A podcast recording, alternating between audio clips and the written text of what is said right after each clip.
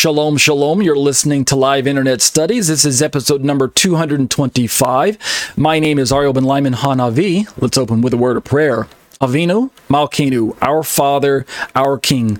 Lord, here we are, like so many other weeks before, meeting together with one another with the goal of studying your words and preparing our minds and our hearts to not only worship you, Lord, via this particular medium, but to better equip ourselves to understand the nature of the topics that we're engaged in, whether it be the um, eschatology study that takes place first or um, the apologetics that takes place in the second part of the study. Lord, we pray that your Holy Spirit would activate the words that we're going to be reading and uh, help us to have a better understanding. What we would say is increase our capacity to to um, comprehend and to apply the words. Um, we want to be pleasing to you. We want to live lives that are exemplary in your sight, and we want to be vessels that are usable for your kingdom. We want to be in places where we can witness to other people and share our testimony, and so we can bring sinners to repentance and and allow your name to be glorified. Also, um, just fellowshipping with one another is, is such a blessing, uh, and we know that it's necessary in these last and evil days as as evil continues to mature in these last days, we must recognize that righteousness also must mature. As the wheat and the tares are growing up together, we can't lose our um, our sense of who we are in God, and so we must we must we must make the Bible part of our of our regular uh, input, uh, so that we can allow the Holy Spirit to use those words to um, strengthen us and to keep us safe. So, thank you for this opportunity that's presented before me. I pray that you'll take the words that I studied this week and bring them to my recollection. Help me to be able to present something that's um, uh, something that makes sense, something that has some um, sense of, of, of understanding that people can can grasp, and so um, uh, they can walk away and go, okay, I, I can run with that. Thank you for uh, the students who join me week after week in the live studies. Lord, what a blessing to be able to engage uh, in the material with them, listening to the insights that they bring to the discussion and growing on those particular topics as well. I know I don't have all the answers, and I'm sure they don't either. So that's why it's such a blessing to be able to share in the interaction with one another as we sharpen one another like iron sharpens iron. We'll be careful, Lord, to give you the praise and glory, B'Shem Yeshua. Amen. These are the live internet studies. My name is Ariel ben-Lyman HaNaviy. This is episode number 225, and the first segment is entitled Eschatology, a Biblical Study of End Time Events. We are talking about topic number seven, Excursus, the Islamic Antichrist per Joel Richardson. This is not an expose on Islam. I want to make sure you understand my intent of dealing with the material at hand the Bible describes Satan and the different earthly kingdoms that Satan has utilized down through history, down through mankind's history, to try and thwart God's plans of establishing his kingdom here on earth through his agents, through his leaders, through God's people. And so Satan, who as far as I can tell, doesn't know um, all of history like God does, but nevertheless has a measured, has a higher intelligence than most humans. Satan has decided to step in and throw a monkey wrench into God's plans starting with the fall in the garden and the temptation of our first parents. But going from there, Satan has decided to try and thwart God's plans at every step whether it's to um, murder the uh, Messiah that God would send, right? That God promised throughout the, all of the uh, uh, the Tanakh, the Old Testament.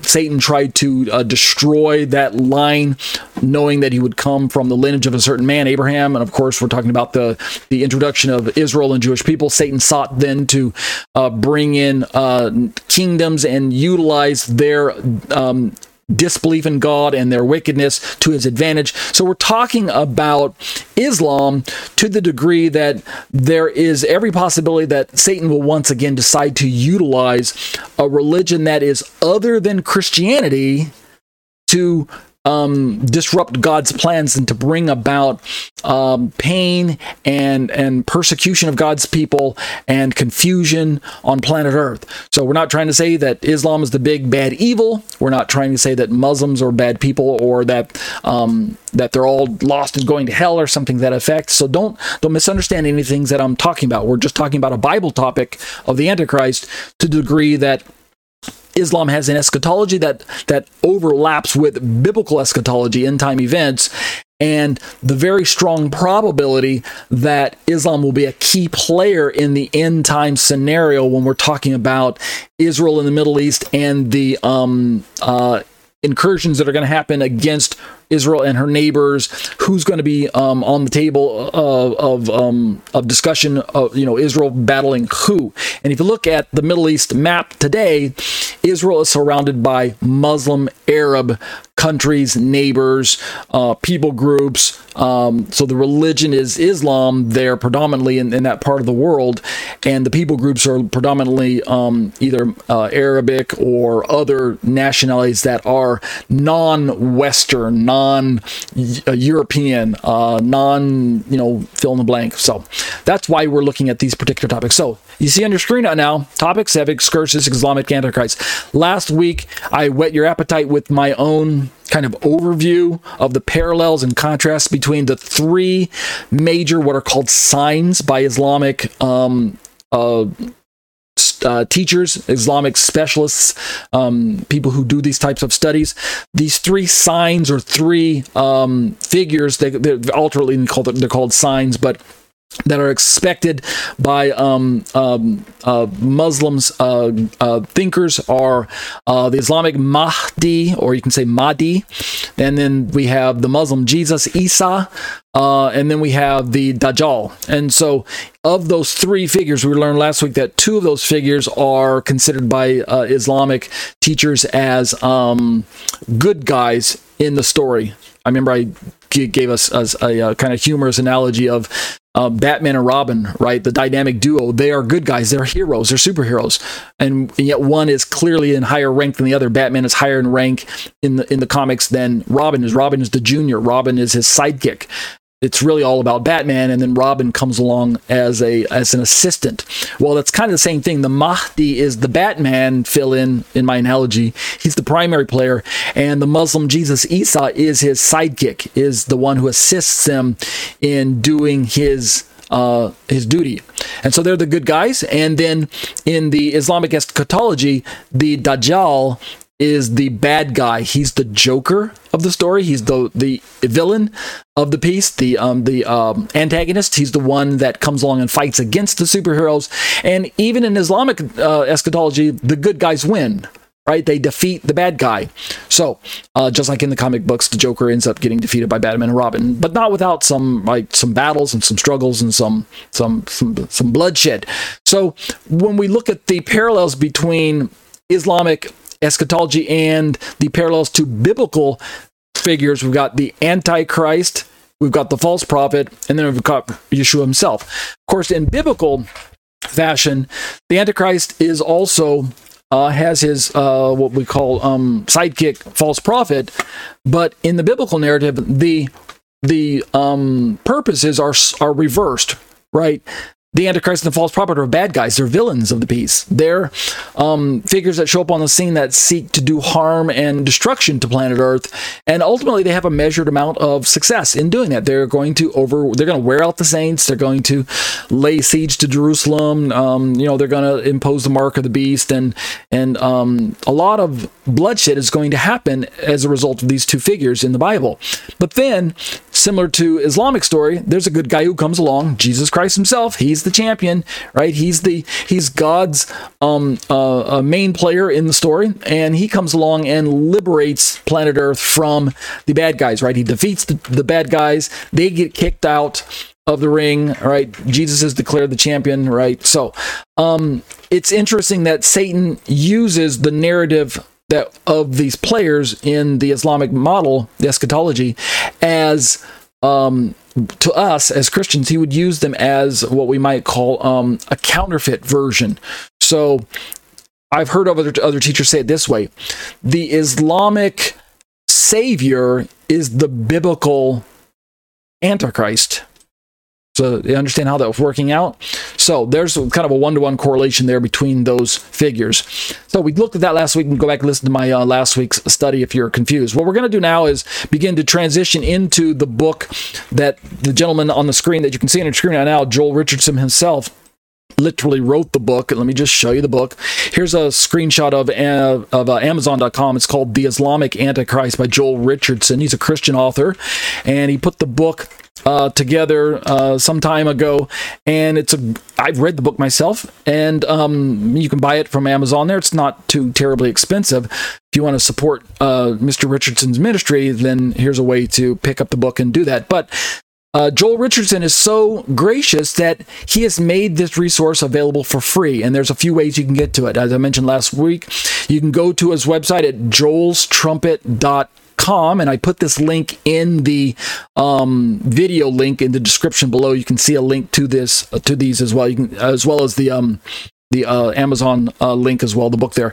But if you go to his website and click on the free resources link and begin to scroll down, you can see right away there the Islamic Antichrist shows up right there, and um, it shows up in many, many languages. So uh, feel free to avail yourself of those free resources that uh, Joel has made available for us. Likewise, there is a web resource ministry known as um, Answering Islam.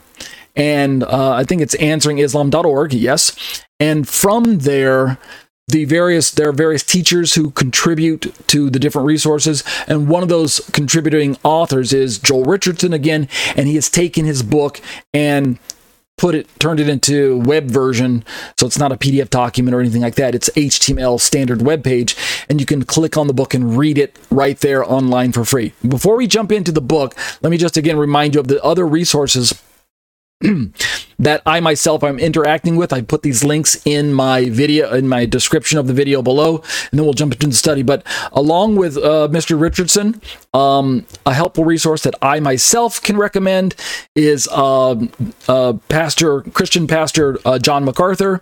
He has a sermon on this same topic about the um, last days scenario involving Islam and uh, a Muslim presence uh, in the earth and how Christianity has to contend with the fact that Islam is the fastest growing religion on earth and and by by by even the estimates of many um, specialists in this area, perhaps maybe in as little as 20 years, Islam may be the top religion in the world, the majority religion in the world today, having a very strong presence in many many countries, including Western countries, not just the Middle East, but um, that's something that every Christian should take notice of. So, based on that reality, you can give um, um, Pastor John MacArthur a listen, or you can watch the video, you can play the audio, or you can just read the uh, transcript of the sermon there in its entirety right there. Again, a free re- resource, which is great, fits everybody's budget. Another um, Another resource that I would point you in the direction of is Zion's Hope, a Christian ministry with a messianic outlook. Um, as you can hear it in their name, Zion's Hope, very pro Israel in that uh, regard. And they have um, a, a, lot of resources in regards to this area as well. If you go to their um, YouTube channel, youtube.com uh, forward slash at zionshope.org. Uh, then and you begin to scroll down if you look for either through the videos or the playlists or use the search option you can see let me kind of zoom in a little bit there. You can see they've got uh, videos on this particular topic Islam, islamic eschatology uh, islamic antichrist etc etc and then moving into that same um, uh, area of prophecy dealing with uh, islam's um, place in the end time. I mentioned last week uh, my own favorite, personal favorite, Tim Hegg at TorahResource.com has a study on the book of Daniel that you can purchase uh, by way of audio and video. And he also brings up this topic about how that Islam is a very real possibility and probability of an end time major player. And then lastly, but certainly not leastly, is that how it really works? Lastly, but not leastly, no, I think it's last but not least. I have my own um, good friend uh, and partner in crime, uh, Rabbi Ed of Beth El Gibor. Let me zoom in there as well. Um, he has a um, video that he put out fairly recently, within the last two weeks, called um, uh, Radar Apologetics on Air. Radar Apologetics is the name of his YouTube channel. Antichrist in Islam. The first 20 minutes of that hour and a half long study is given over to this particular topic. So uh, find him on YouTube. Uh, look up Radar Apologetics or Rabbi Ed. Uh, you can find it either way. Um, but uh, I recommend it. And again, all of these links are in the description below. So, having said all of that, let's jump now into our study. We're going to be using Mr. Richardson's material here from this point forward for the next few weeks at least. Let's begin to look at his notes. I want to start actually, rather than jumping into the chapter, which I'm going to be utilizing, which is, I think, chapter five of his book. I want to start by reading part of the conclusion of either, I think it's either the introduction or it might be the first chapter and the topic was um, let me just scroll up real quick and you see it is chapter one why this book waking up to the islamic revival. So why would we even have this particular study? What is its relevancy to christians? And as i mentioned earlier let me scroll back to where i was. As i mentioned um, earlier I don't want you to mistakenly think that this is a study on Islam or a study on Muslim eschatology per se. This is not an expose on Islam for the purpose of showing how evil and twisted their religion is or or uh, expressing my sentiments of how bad Muslims are as a people or anything like that. None of that is factual, okay? Don't misunderstand why I'm giving this particular um, out outlook on this particular topic. It's because of eschatology that I'm bringing this up. It's because of our discussion on Antichrist and the model of of Antichrist is seen through the lens of Islam and how there is a very strong possibility slash probability that Islam could be that uh, final beast empire that Satan utilizes to make his last ditch effort to thwart God's plans here on planet Earth. Remember, we've already had in this order Egypt, Assyria, Medo Persia, I'm sorry, Egypt, Assyria, Babylon, Medo Persia, Greece, Rome, and then in the church age after Rome, in the gap, we have some possibilities of who that could have been. It could have been the Ottoman Empire, which of course where Islam came from, could have been the Russian Federation before they broke up, could have been the Nazi regime under led by uh, Hitler himself, um, or uh, you know, any other number of different um, players of who that seventh beast empire, but the eighth we know will be um, almost like a composite of all the previous seven. Indeed, the book of Revelation talks about how that the eighth beast is of the seven, yet he himself is an eighth. So it is definitely almost like a combination of these final empires, all uh, consummated uh, under one final wicked ruler, wicked uh, world system that's going to uh, have a, an impact around the world, just like all the other seven did to, in some way, shape, or form. So let's look at Mr. Richardson's notes. This is a conclusion to chapter one. Let's see how this is relevant to us as um, Christians. Uh, so we'll start right here, as you can see on your screen. Uh, Joel writes So maybe you now agree that it is important to become informed regarding Islam, but you may be wondering why it is important to understand Islamic eschatology specifically. Again, otherwise, I myself also, I'm not really interested in Islam. I don't have any I don't have any reason to, to, discuss Islam on my YouTube channel or or anything like that. I don't have any I don't have any personal beef against them. I don't have any um, reason to to slam their religion and throw them under a bus. Obviously, I differ with their theology. Right? Uh, there are many um, aspects of their religion that are contrary to the biblical worldview. Uh, and my understanding as a, as a uh, messianic Jewish man who believes in the Trinity.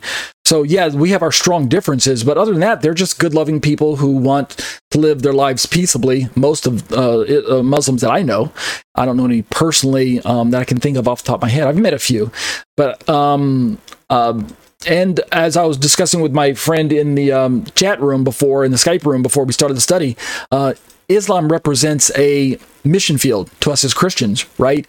If we understand that their religion is not the actual true biblical religion, even though they say it is, then to us we realize that they are simply people who are in need of a savior, just like we were before we found Christ. We need to be um, ready and willing to witness to them as well. as difficult as that might seem to us. So let's keep reading um, Joel Richardson. He says, It's a good question, right? Why should I study uh, Islamic eschatology specifically? He says, Please think through some of these points carefully. Let me see if I can read this without um, pausing. The Bible makes it clear that the devil's primary plan for the last days has been for the past few thousand years to raise up two men, the Antichrist and the false prophet. And indeed, those are the two major players that I mentioned earlier in both eschatology um, families or eschatology uh, uh, um, groups, both Islam and Christianity. And so we got these two men, and he raised Satan uses them as his primary instruments to deceive the inhabitants of the earth. So, with this um, uh, in view, uh, Joel continues. He says, So, how do you suppose that Satan has planned to include the world's 1.3 billion Muslims in his grand end time deception? I've read a few different possibilities myself. Um, let me see what Joel has to say, and then I'll offer my own um, suggestions if he doesn't mention the ones that I myself have heard. Uh, Joel says, Did Satan fail to foresee and strategize regarding the global spread of Islam? Of course, he's asking these rhetorical questions. He knows the, his answer himself. Or has Satan included the Muslims of the world in his end time strategy? He asked this question Will Islam, the world's third monotheistic religion, remember there's three Abrahamic religions, monotheistic religions, Christianity, Judaism, Christianity, and Islam. Will Islam, the world's third monotheistic religion, also undergo the persecution of Satan along with Christians and Jews as they all resist the Antichrist together? Or, he says, will Islam, the religion that prides itself in resisting any form of idolatry, right? Resistance is futile. Um, resisting any form of idolatry, simply submit to a demonic and false religious leader without putting up any real fight. So he asks some questions. Again, he has his own answers. I've heard some Bible prophecy teachers postulate that perhaps when Antichrist, who comes up out of a European model, for those uh, the pastors that I'm uh, referencing right now, um, instead of being an Antichrist who comes up out of an Islamic model, if he comes out out of a European model and puts forth some one world religion that turns out not to be Islam, well, then um, um, Muslims and Islam the world over, they somehow have to either be taken out of the way, defeated, uh, at a Gog and Magog battle or prior to that or something that effect. But trends don't seem to um, kind of conform to that outlook that Islam is going away anytime soon. In fact, it's the opposite. Islam is growing in strength and in numbers and in pre- uh, preeminence in the world today. And like I said earlier, um, by many estimates, in as short as maybe 20 years, uh, it will overtake Christianity as the dominant religion in the earth today. Um, in, in many cases. So let's keep reading Joel Richardson. For years, he says, I questioned the Lord about these particular issues. In time, as my knowledge of Islam deepened, the answers to my questions became very clear. This book, he says, is my attempt to share with you what I have learned. So we're reading through the um, conclusion to uh, chapter one of this particular book, The Islamic Antichrist by Joel Richardson.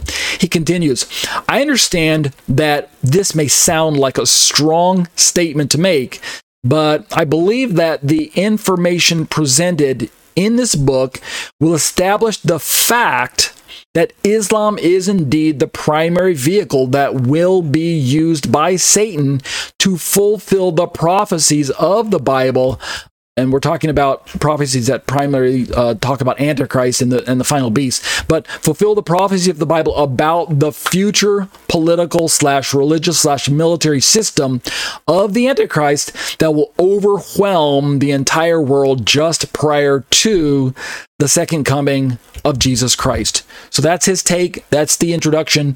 That's the conclusion to chapter one of his book. We're going to turn now to chapter five and start looking at um, uh, the Islamic Antichrist in more in more detail.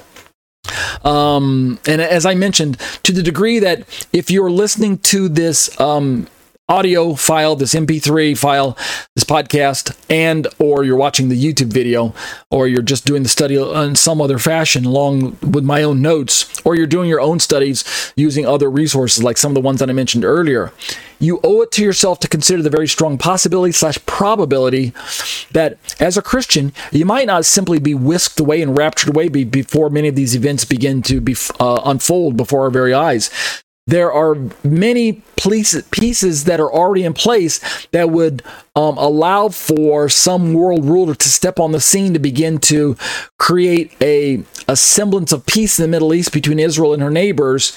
So much so to the point that uh, this facilitates a third temple, or well, an interim temple being rebuilt. Um, the sacrifices being reinstituted, and then within that scenario, we can have the Antichrist taking off his mask at the uh, at the midpoint or a few years into that contract with Israel to begin his um, um, campaign of of of, uh, of really overtaking Jerusalem as his headquarters, um, besieging it, um, murdering uh, Jewish people and anyone who would uh, oppose him. And thus, we can begin to realize that if we're around during those events, then wow, we didn't get raptured away before the tribulation began because, hello, we're right in the middle of it. So do yourself a favor and be prepared either way. Oh, what I loved that pre-tribulational rapturism would be accurate. I mean that God just snatches us away before any of the bad stuff happens. I don't even have to see Antichrist or uh, understand uh, any of his um, um, targeted tribulation against Jews and Christians. I mean, my heart goes out to those folks who will be stuck here if I and myself are am, am, taken out of the picture. But the point I'm trying to make, and you can tell, is that what if I'm wrong and that the rapture takes place a little bit later into the tribulation and into the seven year period, right? What if what if mid trib is right? What if what if post trib is right? Or what if pre wrath is right? The position I hold to. All right. Having said that, let's turn to um, let's find it here. Let me scroll down to the index of the book and uh, find the chapter I want to look at. So, the notes that we're going to be using are borrowed from chapter 5, comparing the biblical Antichrist and the Mahdi. So, this is the chapter that we're going to be looking at.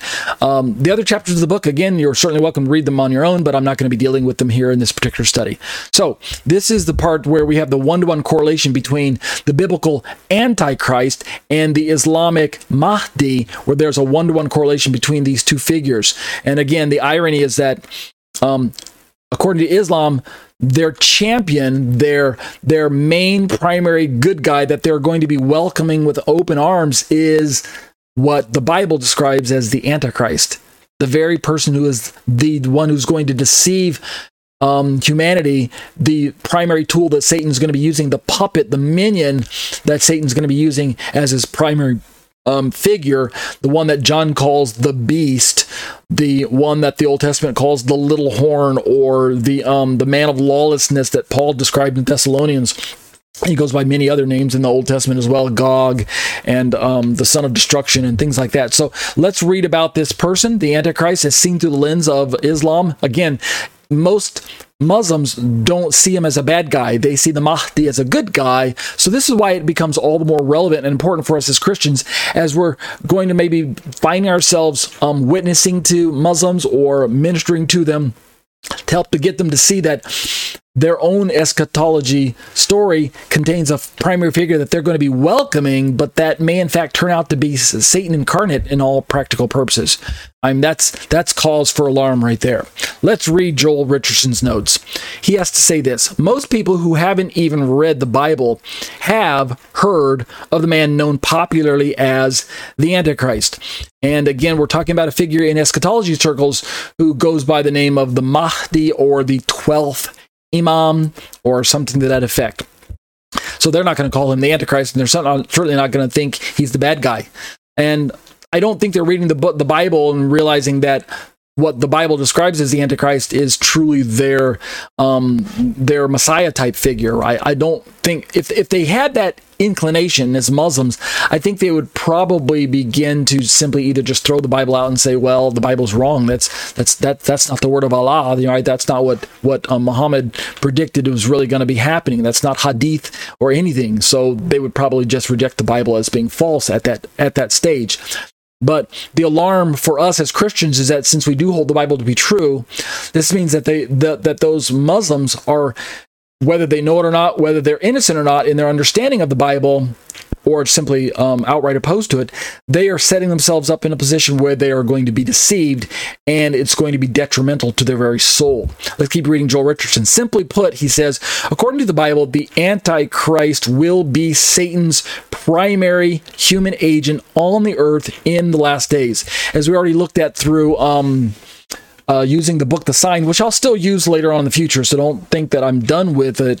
But we looked at Christian author um, uh, Robert Van Kampen's model of the Antichrist previously, and his is primarily what I described as more of a European looking Antichrist, as I understand uh, the way he described in the book. He doesn't have any Islamic um, perspective that he brought to the discussion. If I remember, I've read the book two or three times, and I don't I don't recall reading anything in there about a heavy Islamic presence. He does mention um, the fact that Islam is one of the major players at the end of the day. I think all true Bible prophecy teachers have to recognize that Islam is a major player on the chessboard the the the, the difference between um, many of these discussions is how important they factor in to the discussion. But Joel Richardson is going to put forth a um, a theory or hypothesis or a position, a model that again might be new to many of you. Some of you write into me and, and leave comments on my YouTube videos are telling me, "I've never heard this before, Ariel. Where are you? Why are you pulling this out of left field?" Ah, I'm not. All right, this is not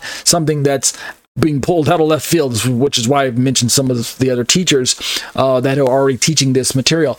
I myself am a little bit new to it. I admittedly I'm new to the game as well, so don't be embarrassed if you've never heard this. I just picked up on this this year right? 2023. So I myself am already new to it, even though I taught eschatology studies 20 years ago. Back then, I was not even considering that Islam was in this position of being maybe the um, one of maybe the eighth beast empire. Well, let's keep reading. Joel Richardson says, interestingly, in the Bible, the Antichrist is actually only referred to once by that specific name, 1 John 2:18.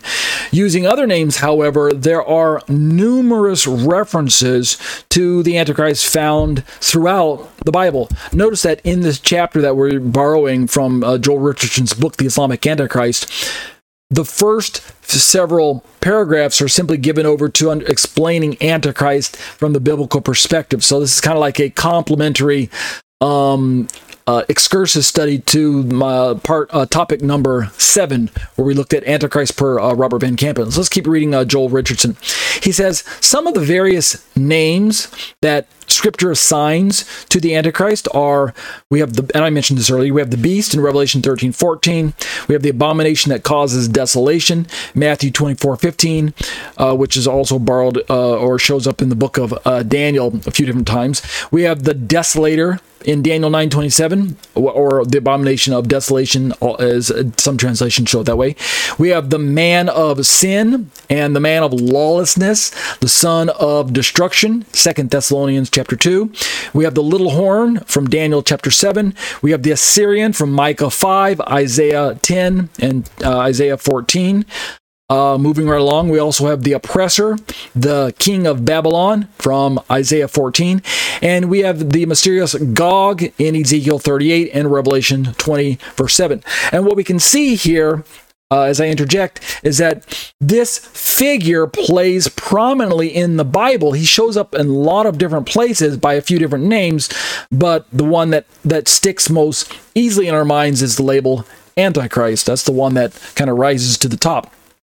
But I don't want you to think that this is a figure that was invented by John the Revelator in the book of Revelation or in his uh, in his epistles, first, second, and third John.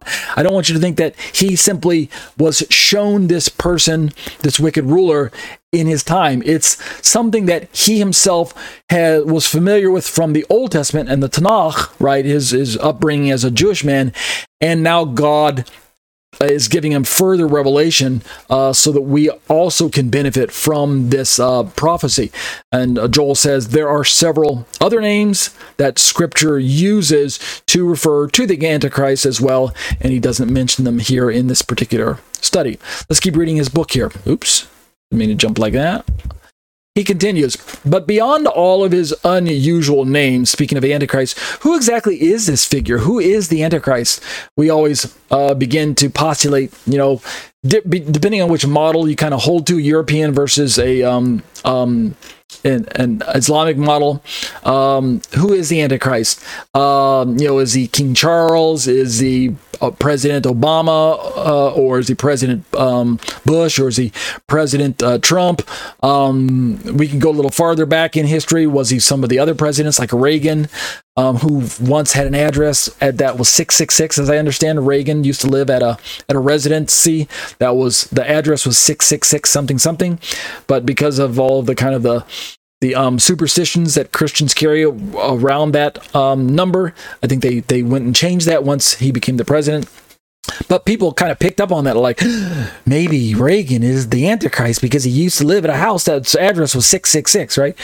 Um, you know, Gorbachev was considered maybe the Antichrist, or uh, maybe it was um, Hitler in the past, or Mussolini, or or um, you know any other kind of ruler who has risen to the political forefront and yet committed crimes or was um, you know, looked down upon by people. Um, when we switch over into the religious arena, uh, sometimes people suppose that it could be any number of like popes that could be the Antichrist, particularly if you're of the Protestant Reformation background and you have a axe to grind against Catholicism, then the Pope seemed to be the perfect person to be that Antichrist.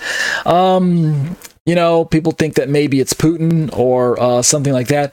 We're going back in history. I'm just jumping all over the place, so don't worry. Don't don't mind me. Um, you know, maybe it was one of the, the, the Caesars. Maybe it was Nero, or maybe it was um, Vespasian, or was it Titus, or you know. Um, you know, Nero persecuted the Christians, so maybe he's the Antichrist. Uh, we've also seen, obviously, Antichrist prototypes and foreshadows uh, in Antiochus Epiphanes and Haman and the Pharaohs and um, anybody who um, was, uh, you know, in a position of leadership that that persecuted the people of God.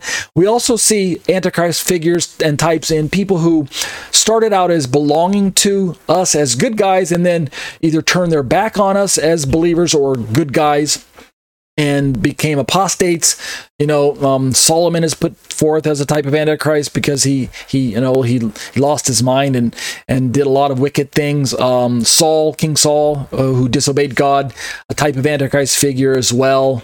Um, you know, was it Judas? because he's called the, he shares the same title, son of perdition. Um, as Antichrist himself, right? Twice in the Bible, two places where that phrase shows up. So the question is, you know, who is the Antichrist? Let's look at uh, Joel Richardson's notes and let him give his own uh, perspective. In this chapter, he says, we will review a few of the primary descriptions and actions that define just who the Antichrist is according to the Bible. I don't believe that Joel is going to put his finger on it, one particular person. I, if I remember when I read the book, that he's going to simply describe characteristics of the Antichrist, like you know his background um, and his political associations and affiliations, his religious um, affiliations, so that we can get kind of get an idea of maybe the um, circumstances that will help us identify who the Antichrist is when the time comes, without knowing exactly what his name is or you know exactly we can't point our finger at a and put a face to the the name Let's continue. Joel says, Our examination will also focus on several very specific similarities between the Antichrist and the Mahdi. And that's where we're going to get the most mileage out of this particular study, which is why I'm bringing it up into my own um, uh, studies here on eschatology. Let's keep reading Joel Richardson from his book and his, The Islamic Antichrist. This particular section, uh, paragraph, is entitled A Powerful Political and Military World Leader. He writes from the Bible, we learn that in the uh, last days, the Antichrist will emerge as a man who will lead a very powerful world empire, the likes of which history has yet to produce. This powerful leadership role of the Antichrist is first described, Joel says, clearly in the Bible by the prophet Daniel. And of course, that's why we also went through Daniel's notes first in this particular topic. I wish we could have done a more deeper dive, but we went through um, parts, specific parts of chapter 2, chapter 7, and chapter 9 and I recommend you go back and read the book of Daniel. I mean, it's a short book, 12 chapters, but go back and read it and pay careful attention to the chapters that I just mentioned 2, 7, 8. Really just go 2 and then skip over to 7, and then from 7 read to the end of the book. 2 and then 7, 8, 9, 10, 11, and 12. And that's where you're going to begin reading more about the military and political campaigns of this uh, ruler known as Antichrist. So Joel says in the book of Daniel, in the um, seventh chapter, we find Daniel describing a vision of four very bizarre and gruesome beasts. After describing the first three beasts, Daniel says this of the fourth beast. So let's read the book of Daniel as quoted by Joel Richardson. After that, in my vision at night, this is Daniel speaking, I looked, and there before me was a fourth beast, terrifying and frightening and very powerful. It had large iron teeth, it crushed and devoured its victims. And Daniel says it trampled underfoot whatever was left. Speaking of this beast, it was different from all the former beasts and it had 10 horns. And so we notice right away as we're reminding ourselves from what Daniel described for us from our own studies that Daniel gives us characteristics of what is described as a beast, but in reality, Daniel is describing two things simultaneously. He's describing a kingdom but he's also describing a king. So the phrase beast plays dual roles. It plays dual has dual functions.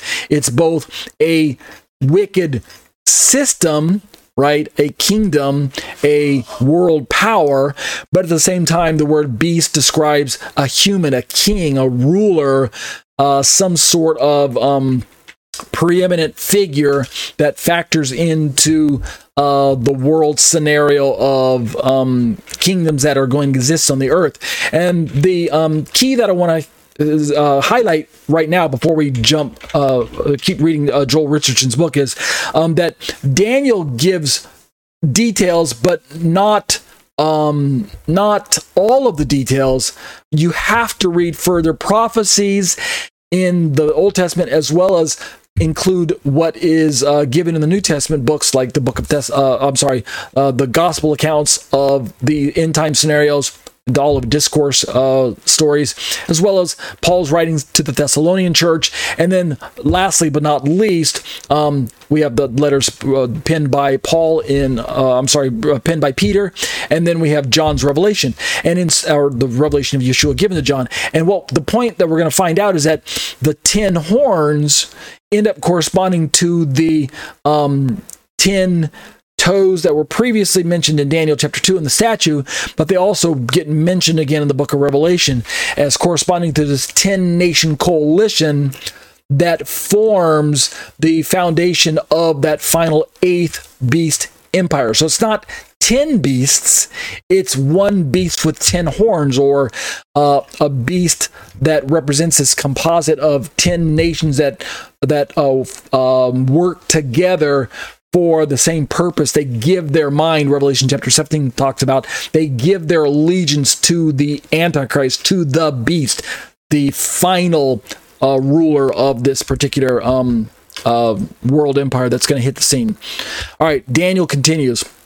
While I was thinking about the horns, there before me was another horn, a little horn, that's the Antichrist, which came up among them, and three of the first horns were uprooted before it. So we're talking about a ruler who steps on the scene and he somehow overthrows three horns. Now, if these horns are kingdoms, are not or kingdoms but nations or powers political powers or military powers of some sort that are going to exist in the final day then we're talking about um, the antichrist subduing three nations or three world powers or three, not necessarily world powers, I should say, maybe just three national powers, three countries who have um, some form of military might um, in the last days, and he kind of uses them as his power base later on. So he subdues them, but in the end, the Book of Revelation says that says that all ten of them end up owing, giving their allegiance to him. They they end up supporting him wholeheartedly. They end up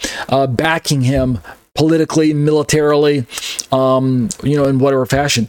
Daniel says that this particular little horn had eyes like the eyes of a man, i.e., he um, he had the skills. Well, this has been interpreted as like he had the skills of a man. He had the um, uh, he had the, the the presence of someone who was um, rather um, ordinary and perhaps maybe even approachable. Um, but he had a mouth that spoke boastfully. The book of Revelation talks about him having a mouth that that speaks under the authority of the dragon himself, which is Satan. And so we end up realizing that this particular figure is going to have a lot of um a lot of political clout. He's going to have a lot of um of charisma about him, the eyes of a man.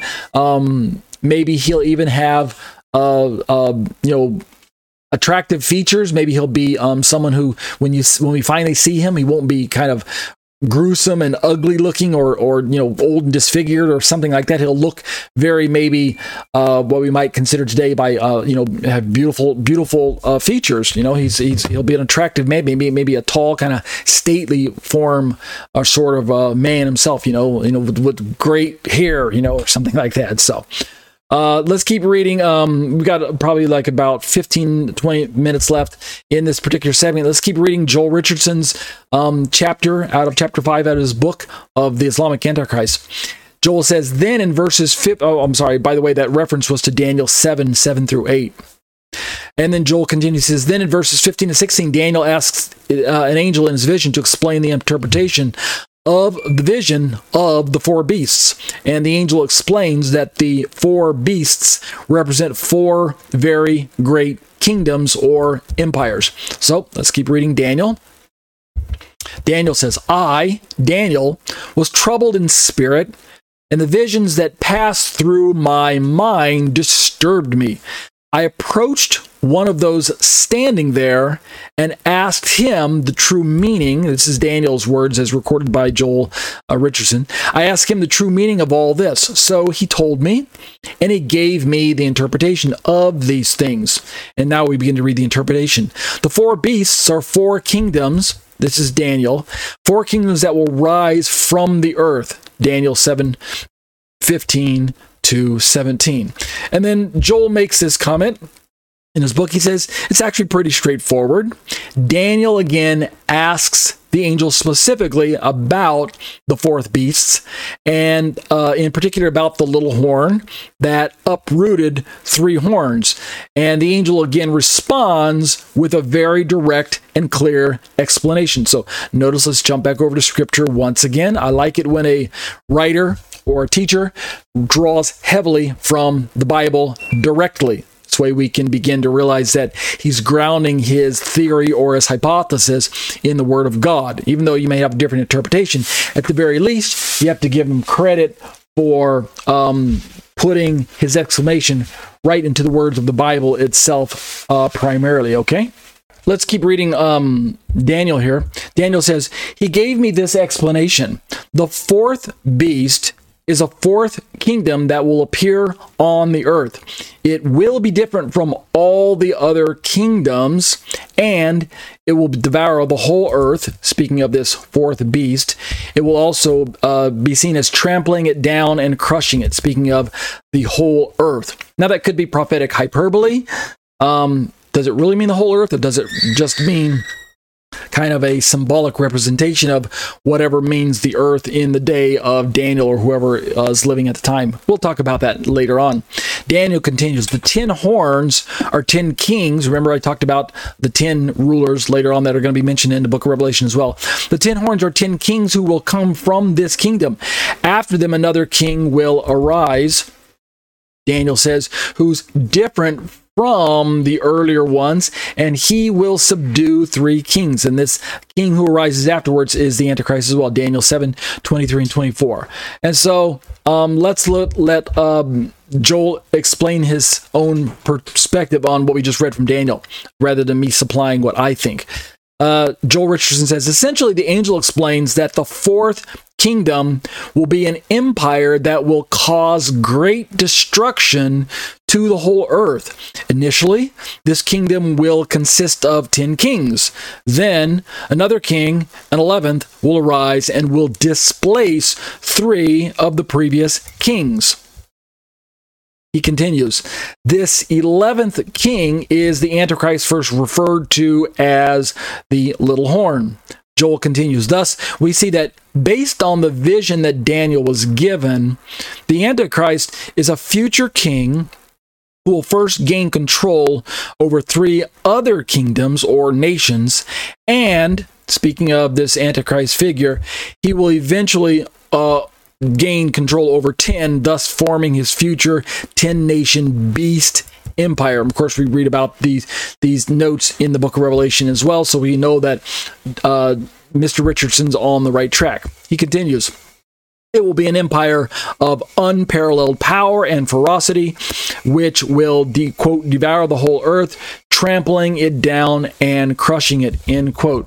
And I might interject at this point in time that when Daniel sees the four beasts, which correlates one to one to the um, metals in the statue that Nebuchadnezzar saw in his own dream in Daniel chapter 2, we begin to realize that starting with Babylon, we have Babylon, Medo Persia, Greece, and then Rome in the four metals of the kingdoms, which corresponds to the four beasts that Daniel saw in his in his own vision in Daniel chapter 7.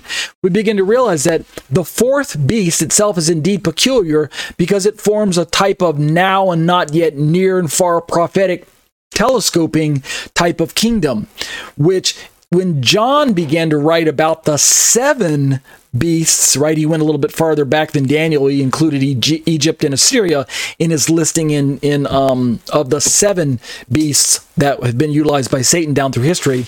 Then we begin to realize that the five that have fallen, and one that is, and one that is yet to come in John's reckoning in Revelation chapter 17.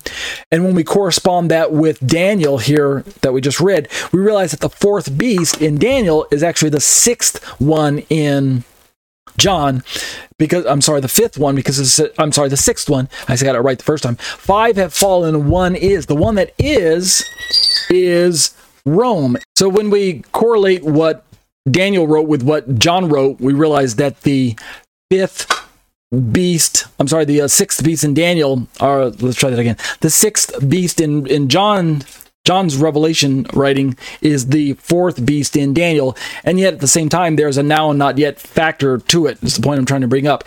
The fourth beast, what I'm trying to say, is indeed the Roman Empire, and yet when we talk about the ten toes or the ten horns and the ten rulers that come out of this fourth beast empire, and the fact that it trampled the whole earth and devoured it, um, Rome kind of partially fulfilled some of those details, but it didn't exhaust those prophecies. So we realize that we can now see that there's a partial fulfillment in Daniel and a more uh, greater, a complete fulfillment that's going to take place at the end of days when there's this revival of the fourth beast. We talk about a revived Roman Empire. Well, when we're talking about the um, European model, then we can see how that the revived Roman Empire would kind of correspond with the European Union, since it's the same kind of geographical footprint that Western Rome occupied during its day of the uh, first century, of course, when John was writing. So that would seem to make sense. But we also have to remember that Rome had two branches or two major uh, parts to their empire. There was west and east. And the eastern branch of the Roman Empire lasted a lot longer than the western branch did, and in so doing, the west, the eastern part of Rome occupied an area of land that is more naturally associated with today's Turkey and Syria and uh, Israel, the Middle East, there, Lebanon, and um, uh, Iraq and going down into uh, Egypt and you know parts of Jordan and even parts of Upper Africa there, uh, Libya and and et cetera, et cetera, and then even uh, even farther up over little east, you know Saudi Arabia parts and and maybe uh, Iran, et cetera, et cetera. So the point I'm trying to make is that suddenly when we begin to realize that there's a revived fourth empire, we don't always have to force it into the European model of revived Rome in the West. We can now realize that when we talk about a revived fourth beast, that it could be a revived eastern half of the Roman Empire, which actually was more occupied by the Ottoman Turks after they defeated Rome, you know, a thousand plus years later. So that's the point I'm trying to make is that this actually allows for the prophecy of this fourth beast, the revival of the fourth beast. It means that what what could take place in the last days and not necessarily revival of a of a European um, centered empire as that final beast, as so much as instead a revival of the eastern side of Rome, meaning a revival of the Ottoman Empire instead of a revival of the Western slash Roman Empire. And indeed, Joel's going to push forth his perspective that that's the case. The revival, the now and not yet, the near and far aspect, or the partial slash total uh, prophetic telescoping points to the near part being partially fulfilled in ancient Rome, the western half, but the latter half being fulfilled in the eastern half of Rome as it dissolved from the Roman Empire and turned into the Ottoman Empire, but occupying the same land area. So, in other words, the fourth beast uh, which formed the legs of Nebuchadnezzar's Daniel chapter 2 statue, went down into the ten toes where the iron began to mix with clay. And so it was still the same metal, but it introduced some extra elements as it went farther down the statue and became more unstable at the toe stage. Well, that's Rome kind of uh, morphing into its uh, final stages, or Rome morphing into the Ottoman Empire, is what Joel Richardson's going to say. Um, if you don't take that model, then you have to explain how did Rome kind of dissolve and become into the seventh beast? Who was the seventh beast? Was it you know Hitler's um, Nazi regime, which did occupy some of the same land area as Western Rome, so that would kind of put it there. It's, the same European stage, uh, so that helps in that particular model. All right, so that's kind of a side rabbit, but it, it was worth bringing to your um, uh, discussion. I think what I'll do here is uh, this is a great place to stop with uh, Mr. Richardson's notes. We'll pick this up next next week, where we begin to continue. We begin to continue. We continue looking at um, this book, The Islamic Antichrist, and we discuss uh, the notes on the Antichrist is seen through the lens of the Islamic model of the parallels between the Antichrist in the Bible and the Mahdi of of um, Islamic eschatology. But that'll do it for eschatology, a biblical study of end time events. These are the live internet studies brought to you week after week by myself, Ariel ben-Lyman HaNaviy. I'm a torture congregation, Kehillat Nevada Harvest in uh, Thornton, Colorado. Find us online at grafted.com and join us in, in person for our live Sabbath services. But if you're not able to join us, at least as I mentioned, join us online and um, you can see the link to the video right there on my screen as well. These uh, live internet studies are a part of my own um, Torah teaching ministry, which parks itself on the web at tetzetorah.com. That's T E T Z E T O R A H.com. I'd love to have you join me at my own home uh, personal website there and uh, browse around and take a look through all the uh, commentaries that you see on my screen right now as well. I also have a YouTube channel that I'd be delighted if you uh, popped in and um, took a look around there as well. YouTube.com forward slash C forward slash Tetze Torah Ministries. If you do hit my website, uh, my YouTube channel there, be sure to uh, take notice that I update the uh, site essentially daily, uploading videos daily. Make sure then to subscribe, hit the bell for notifications, leave thumbs up for all the videos that you like. Um, leave me some comments and questions about things you have um, uh, your own thoughts on, and be sure to share the content with your other friends and family members in your social media circles. Okay just some brief important uh, details. If you'd like to join us for our live studies, be sure to get access to Skype somehow. If you're on my website right now, um, uh, during the live study and you click on that blue Skype link, it'll actually open up Skype in your browser and you can just join us right there. And we hope you can join us live because we engage in uh, live Q&A after the study is over, opening up the microphones and it's exclusively to the um, uh, live studies. Um, uh, that we uh, enjoy engage in that live study uh, Q&A.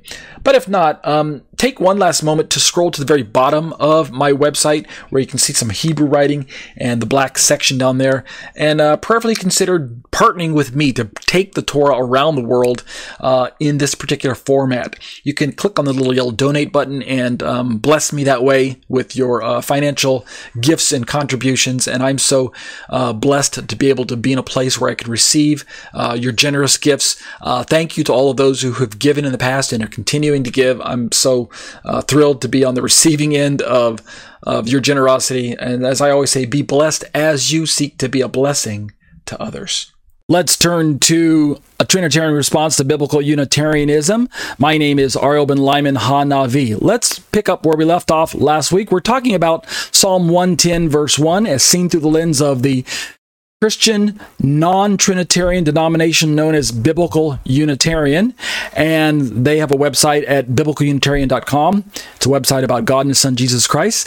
And in a nutshell, they don't hold to a Trinitarian model. They believe in God the Father, who is the sole deity in the Bible, and His human Son Jesus Christ, who was born of his mother Mary, who was brought into the scene and exalted by God and now sits at the right hand of God, his Father, but he's nevertheless fully human. He is not divine. He's not pre existent.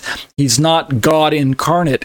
As far as the Holy Spirit is concerned, they believe that the Holy Spirit is simply another name for God the Father, just a different description of God the Father, or and or the holy spirit is a description of the anointing that god gifts mankind with when he empowers Christians to uh, do His work here on earth. So that's the we call the Spirit of God uh, coming into a man. It's really just the Spirit of, of of the Father God. So that's their perspective.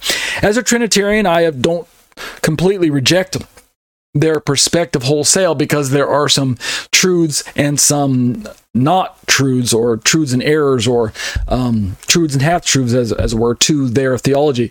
But we're examining psalm 110 which reads in the niv the lord says to my lord sit at my right hand until i make your enemies a footstool for your feet. And according to the biblical unitarian model um, the first lord mentioned in the psalm let me jump over to a different reading the first Lord, as you can see on your screen, is capital L, capital O, sorry. Let's try that again. Capital L, capital O, capital R, capital D, which nearly every Bible commentary uh, identifies as God the Father. In fact, I, I haven't found any that don't.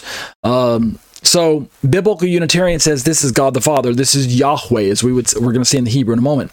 The Lord Yahweh says to my capital L, lowercase o r d, or in some versions, as we're going to see tonight, is lowercase l o r d, all lower cases. So biblical Unitarian takes the position that the first Lord in all caps is God the Father, Yahweh, but that the second Lord with a capital L is the human Messiah, Jesus, but nevertheless, he's human. And they base this on the Hebrew. which we're going to see shows up as Adoni. And this is compared and contrasted to the other similar Hebrew word, Adonai, which also shows up in this verse, down in verse 5. The Lord is at your right hand. And here, the Hebrew for Lord, here, even though it's in the English of this Bible, looks identical to the verse 1 rendering with a capital L and lowercase other letters, or D. Nevertheless, the Hebrew is not Adoni. According to the Masoretic vowel pointing, it's Adonai, which is a name reserved for God alone.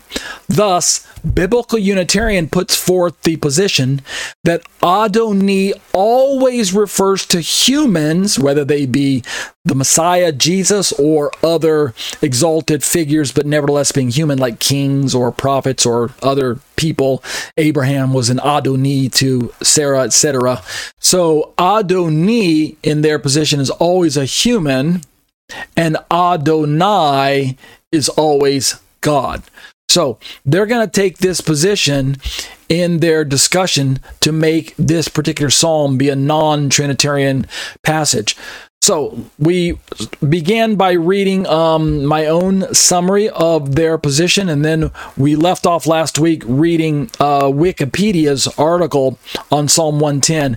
I want to continue reading um, some of their notes. Let's jump down to the section about the interpretation let's talk about Judaism's perspective. I don't want to spend too much time on Wikipedia's article. I'm kind of going through it very quickly so we can jump further into my own um, uh, explanation. But Judaism in the Talmud, in a few places, state that this psalm speaks about Abraham, who was victorious in battle to save his nephew. I'm not bringing these uh, these different explanations in because I want you to know that biblical Unitarian offers one position. Christianity I, I, let me say it a different way. Non-Trinitarian offers, uh, uh, non-Trinitarian Christians offer one explanation. Trinitarians offered another explanation, and yet um, Rabbinic Judaism offers even a third explanation. So um, when they're talking about who the Lord is, that God is speaking to, the Lord says to my Lord. Judaism says it was Abraham who was victorious in battle to save his nephew Lot and merited priesthood. Um, according to the Avot of Rabbi Natan, the psalm is speaking of the Jewish Messiah in the context of the four craftsmen in Zechariah's vision. Then we have Rashi, Gershonides, and Rabbi David Kimchi identifying uh, the subject of the psalm as David. So we have a, di- a few different people that are put forth as who this Adoni is. Obviously, in the rabbinic models, similar to a biblical Unitarian, in case you didn't catch it, the Adoni character is a non divine character. He's a human figure. And so that's typical of, of Judaism, which doesn't embrace a Trinitarian model. As, as far as Christianity is concerned, um, Wikipedia has this to say as part of the Messianic tradition of the Old Testament. The psalm is frequently referred to in the New Testament. As I mentioned earlier, allusions are found in Mark, Luke, uh, several places, Corinthians, and lots of places in the book of Hebrews that you can see on your screen. And then they go on to talk about how that the um, the Vulgate, which is the Latin text of the Psalm, is part of the Latin liturgy for Vespers, and that there are numerous adaptations in sacral music, including by, and then we have a bunch of um, uh, figures that some of those names you're familiar with, and some of them I mentioned earlier as well, but I'm not going to read through all of that as it's not that uh, particularly relevant to our um, eschatological, I'm sorry, to our um, apologetic discussion of this particular passage. Lastly, in the book, in this um, um reference from Wikipedia, they talk about the priest king, uh, the altar of the Dominican. Um, uh, Dominican church at uh, I can't pronounce that name there in Austria, showing Abraham meeting, Mel, uh, meeting Melchizedek. A second point on which Jewish and Christian interpreters differ is the language in verse four, uh, which describes a person who combines the office of kingship and priesthood. And this is more along the lines of discussing what's going on in later parts of the psalm as a whole. Um, they go on to mention, however, by way of interest, that this could not apply to King David, who was not a priest, a Cohen. However, Rashi explains here that the term Cohen occasionally refers to a ministerial role, as in 2 Samuel 8 18, quote, and David's sons were Kohanim, ministers of state. Gershonides and Rabbi David Kimchi further state that the term Cohen, which is the Hebrew word for priest, could be applied to a chief ruler. Thus, the prophetic promise, you will be a priest forever, can be translated as, you will be a head and prince of Israel, referring to David. And then Spurgeon, that famous Christian author, he rejects this interpretation, stating that in ancient Israel, no one held the offices of king and priest simultaneously. However, that title can be given to Jesus, we, we Trinitarians recognize, the apostle and high priest of our profession, right? That's a uh, quote from the book of Hebrews.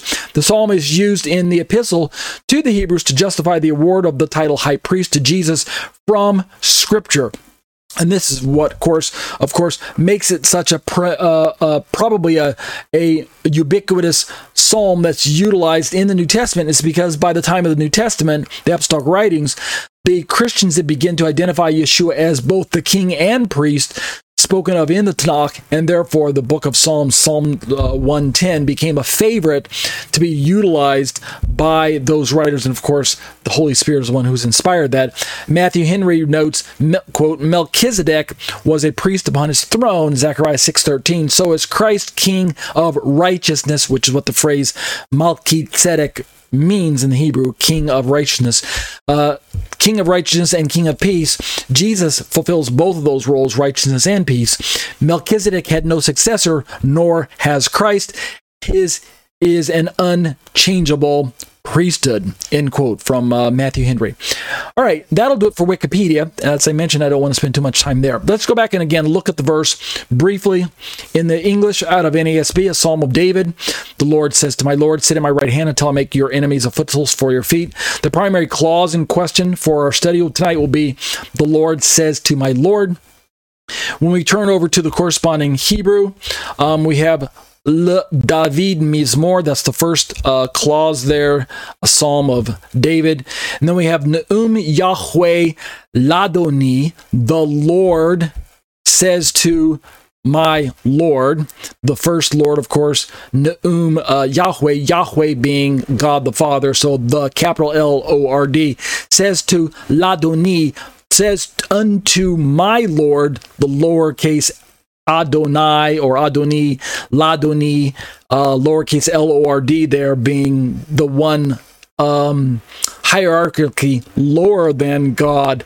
And yet, we Trinitarians believe that this is a, a statement of Yeshua's, um, not his ontological nature, but his economic position within God's uh, ruling, right? God the Father rules or is above God the Son hierarchically in the Godhead, but not ontologically. Not in nature is he, is Jesus lower. He's simply lower in in um, terms of one being Father, one being Son, and the roles and functions that they play uh, within uh, hum- humanity. But the verse continues: "Shave limini ad um, ashit." Um, Oiveka Hadam Raglecha. And that's the Hebrew rendering, which we're not going to break down any of those Hebrew terms tonight in detail. Um, by way of addition to Hebrew, though, let me scroll down and look at verse 5. The Lord is at your right hand. This um, word Lord here, when we go over to the Hebrew, it says Adonai. Adonai al Yimincha, right? The Lord is at your right hand. Adonai al Yimincha. The Adonai at the right hand here is again God the Father, but the Hebrew doesn't have Yahweh, the tetragrammaton name YHVH. Instead, the Hebrew is Adoni. This is compared and contrasted to, as I scroll back up into the verse, this is compared and contrasted to the Adoni of verse 1 right there. In the Hebrew, if you take out the vowel sounds, the consonants that are left behind are identical. Let me show this to you in a chart. We have this particular chart. On the right, we have Adonai, pronounced Adonai because of the vowel markings, the kamats that I have circled there in red. But on the left, we have Adoni, pronounced Adoni because of the vowel dot, the chirik that shows up underneath the letter nun, the N letter in the word Adoni, reading from right to left. And so you can see the comparison and contrast between these two words. If you can, with your eyes, visually remove those two little um, kamats and chirik markings, the vowel markings, then you end up with the same consonantal letters. So the consonants are identical, but the vowel markings are different. So let's begin to entertain this discussion of this particular passage.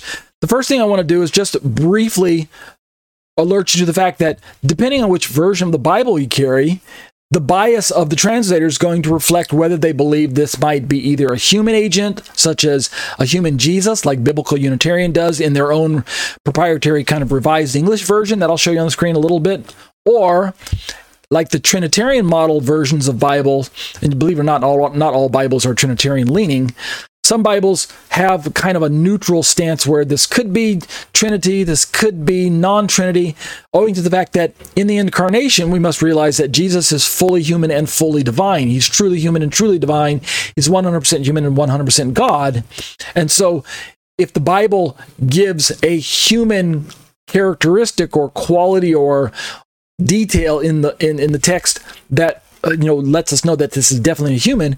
We trinitarians don't have a problem with that because we realize that jesus is also human it's not like wherever wherever he walked he was showing off his god powers right? He wasn't doing everything in a superhuman fashion like a metahuman might do right? He looked and appeared human because he was human. He wasn't just um, a phantom of a human. It wasn't um, some form of of a belief which is heretical that says it was just a um, um an appearance of humanity but was not truly human. So looking at the various interpretations or um, uh, translations before us just quickly. I don't want to go through all of them. I want you to, with your eyes, visually um, look at the two lords that are represented in the. Uh, in the text here, the second L O R D right there is all lowercase, which is similar to the version that the REV that uh, Biblical Unitarian uses, which gives us the impression that the second Lord here is not a divine character, is not a divine um, person. But I mean, is that what NIV is telling us? We'd have to read their commentary to find out. But just just visually um, yourself, look at the different versions. We have the NLT, where one version of Lord is all caps, the other uh, capital L. The ESV has capital L O R D and then uh, lo- capital L with a lowercase O R D. The Berean Standard has all caps for the first Lord, and only the L is capitalized in the second one. Uh, KJV is all caps in the first one lower uh, all and um, lower for the other letters, but all caps in the first letter. Uh, that sounds a bit confusing. I apologize. NKJV has the same thing. You guys can see on your screen what I'm talking about. I'm just kind of scrolling through so you can visually make uh, make your own comparisons. Uh, Legacy Standard Bible actually has Yahweh, which means they're trying to represent the original Hebrew. Yahweh says to my capital L O R D. Amplified Bible has the Lord, and then in parentheses, they're trying to take away the confusion. They're trying to put forth their own um, theology in their translation, which means their bias is like front and center. But at the same time, being an amplified version of the Bible, it at least gives the reader um, what is uh, what appears to be a very accurate representation, at least a representation that I, as a Trinitarian, hold to. The Lord, and then in parentheses, they have Father with a capital F says to my Lord, capital L, lowercase r d, but in the parentheses says the Messiah, his capital S O N, capital S, lowercase O N, his son. And then he says, sit at my right hand. So I, I like that rendering. Again, it's a paraphrase, it's, it's, it's filling in you know the, the word father and the word the messiah son isn't there in the text but the translation is trying to say this is the way we understand what the text to be conveying. So we're going to amplify it by inserting our own uh, bias that we believe you as a Trinitarian Christian are going to agree with, which I actually do. Even if I don't use paraphrases as my primary tools. But Christian Standard has um, uh, Lord and Lord there. As you're noticing, most of these versions have the first Lord as all caps because there's it's there's virtually no dispute that this is God the Father being referred to. I mean, virtually none. American Standard has Jehovah. Uh, uh, Aramaic version has Jehovah and Lord. Brenton Septuagint has, um, interesting, has the Lord says to my Lord. Now, we're going to deal with this in time. We might even get to some of it tonight, but notice the Brenton translation, the bo- both of the Lords are identical. Capital L, lowercase o r d. Why does the translation do that? Well, it's because the translation from the Greek into English, done by Sir um, Lancelot by Brenton here, what is what's taking place is that, as we're going to see, the original Greek uses two root words that are identical, kurios and kurios. The case is a little different, in other words, what what is um, represented because of the um, one being subject and one being object and things like that, that comes out being different as kurios and tokuriomu, but the root words are identical, identical. And thus, the English translation, instead of putting one as all caps as L O R D and the other as only capital L with a lowercase R D, it renders both of them identically to prove a point that by the time of the Septuagint, the word Lord, the word kurios, had begun to be utilized both for God as well as for human agents who were lords so that by the time Jesus hit the scene, Christians were calling him Lord, and there was this kind of dual purpose meaning to the word Lord. It was it was at the same time a reference to his deity because he was very God, but at the same time it was a reference to his humanity as the human king that God had placed at his very right hand. He was the Lord. Jesus was the capital L O R D Lord in deity, but he was also the lowercase or capital L lowercase O R D because he was the Lord Jesus, whom God established to sit on the throne. So that's the kind of the mystery of the incarnation as we see it unfolding in the time period of the New Testament. But here in the Septuagint use, uh, which was two centuries before the time of Christ, we didn't have that incarnation being revealed yet. We only had mystery. So, scrolling down a little bit further, again, contemporary English, Lord and Lord, capital L. Douay-Rheims follows the Septuagint rendering with uh, Lord, Lord being identical to one another. Um, otherwise, as we kind of finish out, uh, scrolling a bit more quickly, uh, oops, let me stop and highlight the um, the JPS Tanakh they are basically identical to the theology of biblical Unitarian in the sense that the second Lord is lowercase l o r d and it refers to a human ruler. The first Lord, of course, is all caps, all letters being caps, because this is God the Father Yahweh. But the second Lord is a human ruler, whether it be David, whether it be a priest, whether it be a king, whether it be the, the Messiah himself. Nevertheless, he's still human. It's no secret that Rabbinic Judaism takes the position that the Messiah is a human. They do not hold to any sort of divine. Well, not all of them take that position. There are some in, in Judaism that hold to a divine Messiah. But rabbinic Judaism today, for the most part, rejects uh, a deified Messiah, a, a, a, God man, an incarnate God, etc. So they reject that for the most part, and they um, proffer a human uh, Messiah, which is why the JPS 1917, nearly 100 year old, no, I'm sorry, more than 100 year old version of the Bible put out by the Jewish Publication Society, that's JPS, renders this psalm as um, lowercase l o r d. Literal Standard Version has YHVH. They actually just put the four tetragrammaton letters there in, and then they put lowercase l o r d afterwards um capital i'm sorry capital l and then lowercase l o r d. And then you can get again see that many of the other versions. Nab nab has capital all caps lord and then lowercase l o r d. Net bible has something similar. And you're probably wondering well if these are christian versions why aren't they rendering the second uh, lord with with a capital l well, again, it's because not all Christians are Trinitarian, right? There, are, I'll flash a little screen um, grab, a little screen um, picture to show you a list of many of the non-Trinitarian outfits that are out there. They're Christian, but they're non-Trinitarian. You know, biblical Unitarian is not alone. We have Christadelphian, we have um, Iglesia Ni Cristo, we have um, Oneness Pentecostals as well as some of the others that you're seeing on the list. Um, Mormons, Jehovah's Witnesses fall under the umbrella of Christian, but they're non-Trinitarian as well. And so you see the list there that I've that's on your screen. Uh, those of you in post production can see it. Luke, I apologize, you can't see it. I'll, I'll be sure to pull your name out in post production myself. But those in, in, the class can't see it. But um, the point I'm trying to emphasize is that the different Bibles that are utilized by Christians throughout the centuries are reflects the fact that not all Christians felt it was necessary to highlight the the deity of the coming Messiah in their translations. So um, that's kind of what you're looking at as I scroll down and look at some of the Bibles um, that you see here. Um, and you can go back and read all those on your own. I'm not, I'm not going to do that here in my um, study. I do want to highlight just quickly some of the Hebrew.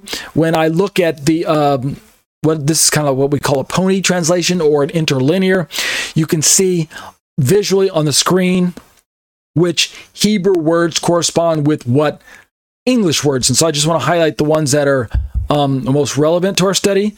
Uh, Neum, Yahweh said Yahweh. And then we scroll down and over. Ladoni, to my Lord, or to the Lord of me is how it shows up in the Greek, but ladoni is the um, Hebrew there, and then to my Lord, uh, to the, to the Lord who is mine. Uh, the first preposition le unto or to, um, corresponding to that first um, letter right there. So uh, what I want you visually to see is that this phrase, that this word that I just highlighted in the Hebrew, Adoni, is identical to Adonai, except for the vowel markings and vowel uh, pronunciation. Everything else is basically identical. So, jumping over to the Greek, like we did briefly last week, but I'll do it again this week, we can see this is a rendering, a tool that I use from a friend of mine. Um, John, um, uh, how do you say how his name? Um, Bar, Bar, Baruch, Baruch. Uh, I can't remember exactly how, how you pronounce his last name. It looks like Baruch, but it's not. Um, Ber, Baruch, Barash, something like that. Um, but um, his name, his uh, translation here represents in English up here above, which has a more kind of a literal uh, of Yahweh said to my Lord, of course, representing the Hebrew down below, Le David Mizmor Neum Yahweh Ladoni. And then, uh, germane to our interest is the Greek phrase right, let me highlight it for you, right there. Apin ha kurios to kuriomu. In the Greek, the word in red that my mouse is hovered over right now is kurios. That's God the Father, represented in the Hebrew as YHVH, the, the uh, tetragrammaton name, but showing up in most English Bibles as all caps L O R D. That's kurios there. And then the next uh, word, to, is the in Greek or to, uh, to the. And then kurio, the red word that you can see highlighted right now on my screen, is the second Lord, the one sitting at the right hand of God. And if you can see it in the Greek as well as hear it in the pronunciation, kurios, kurio. If I were to click on it, which I'm not going to, the tool would show me that it's the same root word. So kurios to kurio mu, the mu at the final end is my or me. So to the Lord of me is how we would smooth out the translation by inserting extra words that don't actually show up in the Greek but are there by context. Um, so the Lord said to the Lord of me or to my Lord, whoever the writer is referring to. But you can hear my point is that according to biblical Unitarian, because it says kurio mu, they're going to make a case that somehow this different rendering, this different case of the Greek kuriomu when compared to kurios, somehow proves that the writer knew that the first kurios or first person, the first figure in the psalm is God, and the second figure is not God. Otherwise, I guess ostensibly, according to Biblical Unitarian, they imagine that the writer to the psalm, which is David, David right, To David Salmas in this rendering, they imagine that David should have written Apin ha kurios to kurios, right? Said the Lord to the Lord. Apin ha kurios to kurios, something to that effect. Instead of saying Apin ho kurios to kurio mu, said David, said the Lord to the Lord of me. Because why would God say that he has his own God? Why would God say to my God? Are you understanding how biblical Unitarians trying to offer a an absurd example that somehow disproves Trinity. This can't be God talking to God because otherwise it, the Greek would say God said to God or God said to himself, sit at my right hand. How can God speak to himself if God if God has another God, why would it be the God of God, right? God said to the God of me. Like let me just fill in my name so you understand what I'm saying. Ariel said to the Ariel of Ariel right? Ariel said to my Ariel, something to that effect. Well, that sounds odd. I mean, am I schizophrenic? Am I bipolar? Am I am I split personality? Why I, why is Ariel talking to Ariel? So why is God talking to God? This is biblical Unitarians um, illogical objection or logical objection to an illogical argument or presentation or model of Trinity, or model of, of representation of God with which they think Trinity represents an illogical representation. Why does God speaking to God? The Lord said to the Lord, Kurios says to Kurios. So instead, they say the fact that the Greek says to kurio mu is proof positive that God is not speaking to God, something that effect. The other Greek rendering only differs in um, maybe the first clause, Salmos to David, instead of um, to David a Salmas, or uh, to David Salmas. Yeah, it, it just changes, swapped some of the word around, words around, but the clause in question is identical. Apen hakurios to kuriomu. That that one's identical. All right, so um, let's look briefly. We've got some more time. I don't want to spend too much time on the technical part, but I had to spend enough of the time on the technical part because of the way biblical Trinitarian banks a lot of their explanation and, and uh, interpretation on the technical aspect of the fact that the Masoretic family highlights the differences between these two Hebrew words, Adoni and Adonai, both in the tradition of the uh, pronunciation, which came first, as well as now let's turn to the vowel markings, which shows up centuries after Christ walked the earth. I believe it was around the 400s in the AD. So what you have on your screen now are a bunch of dots and dashes. These should look familiar to us because these are the various dots and dashes that show up around the, the, the Hebrew consonants, letters that are in your Hebrew Bible.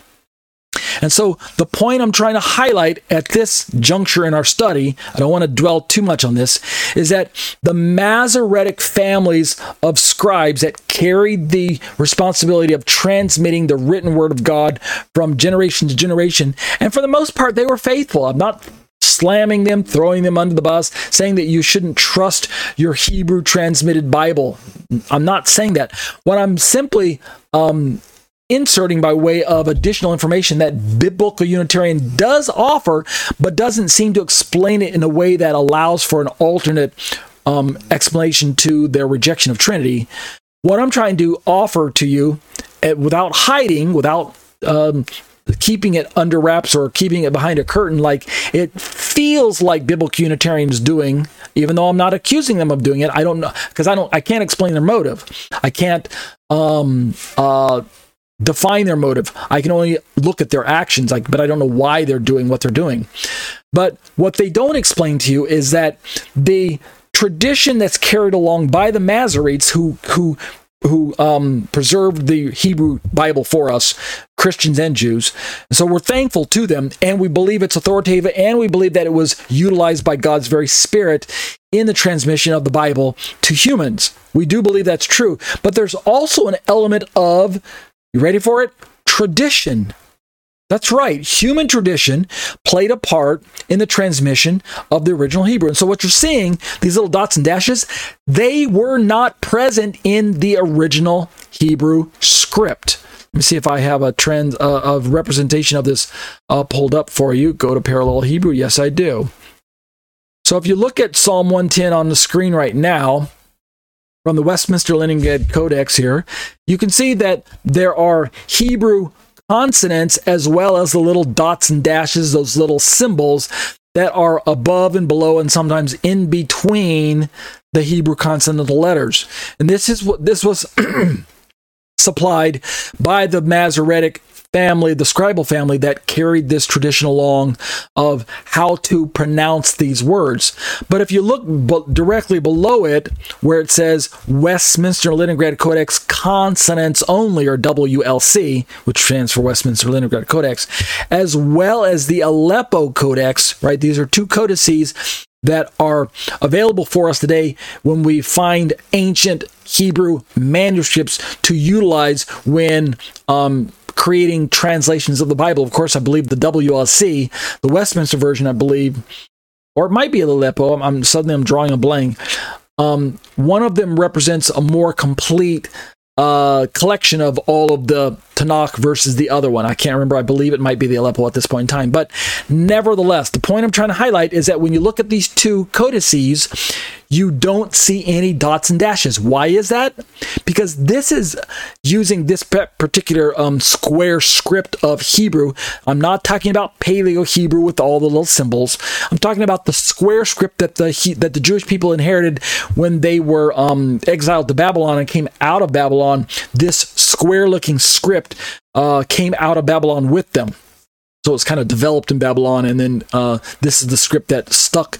In other words, the Paleo Hebrew fell out of use, and this square, blocky looking script uh, became um, the more um, dominant uh, version of Hebrew that was utilized by the Bible writers, at, you know, post exile. And so this script did not originally contain little dots and dashes like it does in the um, representation right up here. And so going back to that other picture, all these little dots and dashes were added up to 400 years after Jesus and the first century disciples read their Bibles from the Hebrew and taught uh, what they taught, utilizing the Greek renderings of the Bible, etc., etc. What's the point? The point is that even though their Hebrew Bibles were written by Jews, that were inspired by God and sanctioned by the Holy Spirit and utilized and preserved by the Holy Spirit. Nevertheless, there's the element of the human scribal tradition of how are the words pronounced and how are they represented on the page with these little dots and dashes 400 years after the first century and the apostolic scripture was written. What's the impact to us today? What's the importance for this study? In case you guys are wondering, why am I highlighting all these facts? The point is that, and I'm drawing our study to a close around this point, and we'll pick this up next week. The point is that un uh, by biblical Unitarian is the fact that if you're going to bank a lot or all of your theology on the presence of these little dots and dashes, and the tradition of Adoni pronounced differently than Adonai, then it appears to me, as a Trinitarian Christian, that you're banking a lot of your theology on human tradition, albeit it is the Word of God. So don't get me wrong there. It is God's Word that was preserved by the Holy Spirit, that was utilized by human tradition. And there's nothing inherently wrong with that. But I mean, the rest of the Bible is also written by humans, right? Maybe except for the 10 words that were chiseled by God Himself or spoken by God Himself, and Moses chiseled them down or written down by the finger of God the first time, and then Moses had to write the second version. But you guys get the point. God spoke and ins- spoke to and inspired human authors to pen the words of the Bible, and it's trustable, it's reliable. So don't hear me arguing against that. I recognize that. I affirm the authority of God's word as has been transmitted by God's very Spirit to the human agents. But when we're talking about the Masoretic tradition, and I'm saying this in closing, we're dealing with a phenomenon of words and phrases and dots and dashes that was purposely implemented by a group of people who are you ready for this? For the most part, rejected the incarnation and the mystery of God revealed in the person of the divine Messiah, Jesus. Are you catching that? That's the scope and the weight of my argument from a Trinitarian perspective that biblical Unitarian doesn't either seem to grasp or isn't revealing to us in their explanation. God used human authors to transmit the text, but God also used human authors to reveal the incarnation to us when Yeshua hit the scene. The, the writers of the New Testament were experiential Trinitarians. They lived with Jesus here on earth and wrote about him because they walked and talked with him. And thus, their eyes were opened by the Spirit of God to not just who Jesus was as the Messiah, but were also open to who Jesus was as the divine Son of God, God incarnate. Are you understanding the thrust of my important um, emphasis here at the end of my study? Why is that important to us and relevant to us? Because if biblical Unitarian's explanation is more weighty, then it's almost to suggest that the non messianic version of Judaism's representation of the Bible is more important than the New Testament understanding and representation of the Bible. I understand what I'm saying? Rabbinic Judaism rejects the New Testament, but they do hold to the Old Testament Tanakh. We Christians accept the New Testament, but we also accept the Old Testament Tanakh. What's the big difference between these two groups, Christianity and Rabbinic Judaism? Well, obviously, the difference is our acceptance or rejection of Jesus not just as Messiah, but as God veiled in flesh, God walking among us incarnate. So, biblical Unitarian rejects the incarnation and rejects, therefore, the authoritative aspect that is brought to the table of discussion when God spoke to humans and caused them to transmit his words to other human beings and to preserve those words by the power of the Spirit. So that's what's at stake here on the table. And here's what adds insult to injury. And I'll say this in closing, we'll pick this up next week. What adds insult to injury when we look at the biblical Unitarian explanation is the fact that these little dots and dashes that you're seeing on your screen right now, that biblical Unitarian is banking a lot on Adoni versus Adonai, because that's what the Masoretes vowel pointed it as, right? Different difference in pointing and difference in pronunciation. pronunciation. These little dots and dashes came after the New Testament people, afterwards. That means when Yeshua and the apostles were reading their Tanakh, there weren't little dots and dashes. There was a Masoretic tradition of pronunciation, but little dots and dashes were still in question. There wasn't that there wasn't anything there, which means it's entirely possible and probable that instead of reading Adoni, when it came to the Lord, the second Lord, that those messianic readers, those messianic Jews who read their Tanakh, Psalm 110, 110 verse 1, the Lord said to my Lord, they didn't read Adonai said to Adonai when they were reading the Greek. Kurios says to Kurios, I'm sorry, Adon, Adonai said to Adoni, or Yahweh said to Adoni. Instead, with eyes open by faith, they read Yahweh said to Adonai, or to use the Greek, Adonai said to Adonai, not Adonai said to Adoni, or Yahweh said to Adoni, or something like the like the uh, biblical Unitarians trying to suppose. So that's really what's at stake here. I'm tipping my hand to um, right up front. Next week we'll uh, pick this up again and begin to let me see where I want to um, discuss. I want to dive a little bit deeper into uh, into this Adoni and Adonai and show you how that they have the similar roots, and yet how uh, Strong's when he put together his Bible had to make sure to show representationally that Adoni and Adonai, from a tradition perspective, carried along differences in understanding as well. And so we'll begin to pick up some more of the um, um, technicalities of this particular passage, but that'll do it for a Trinitarian response to biblical Unitarianism. Let's close in prayer. Abba, I bless your name.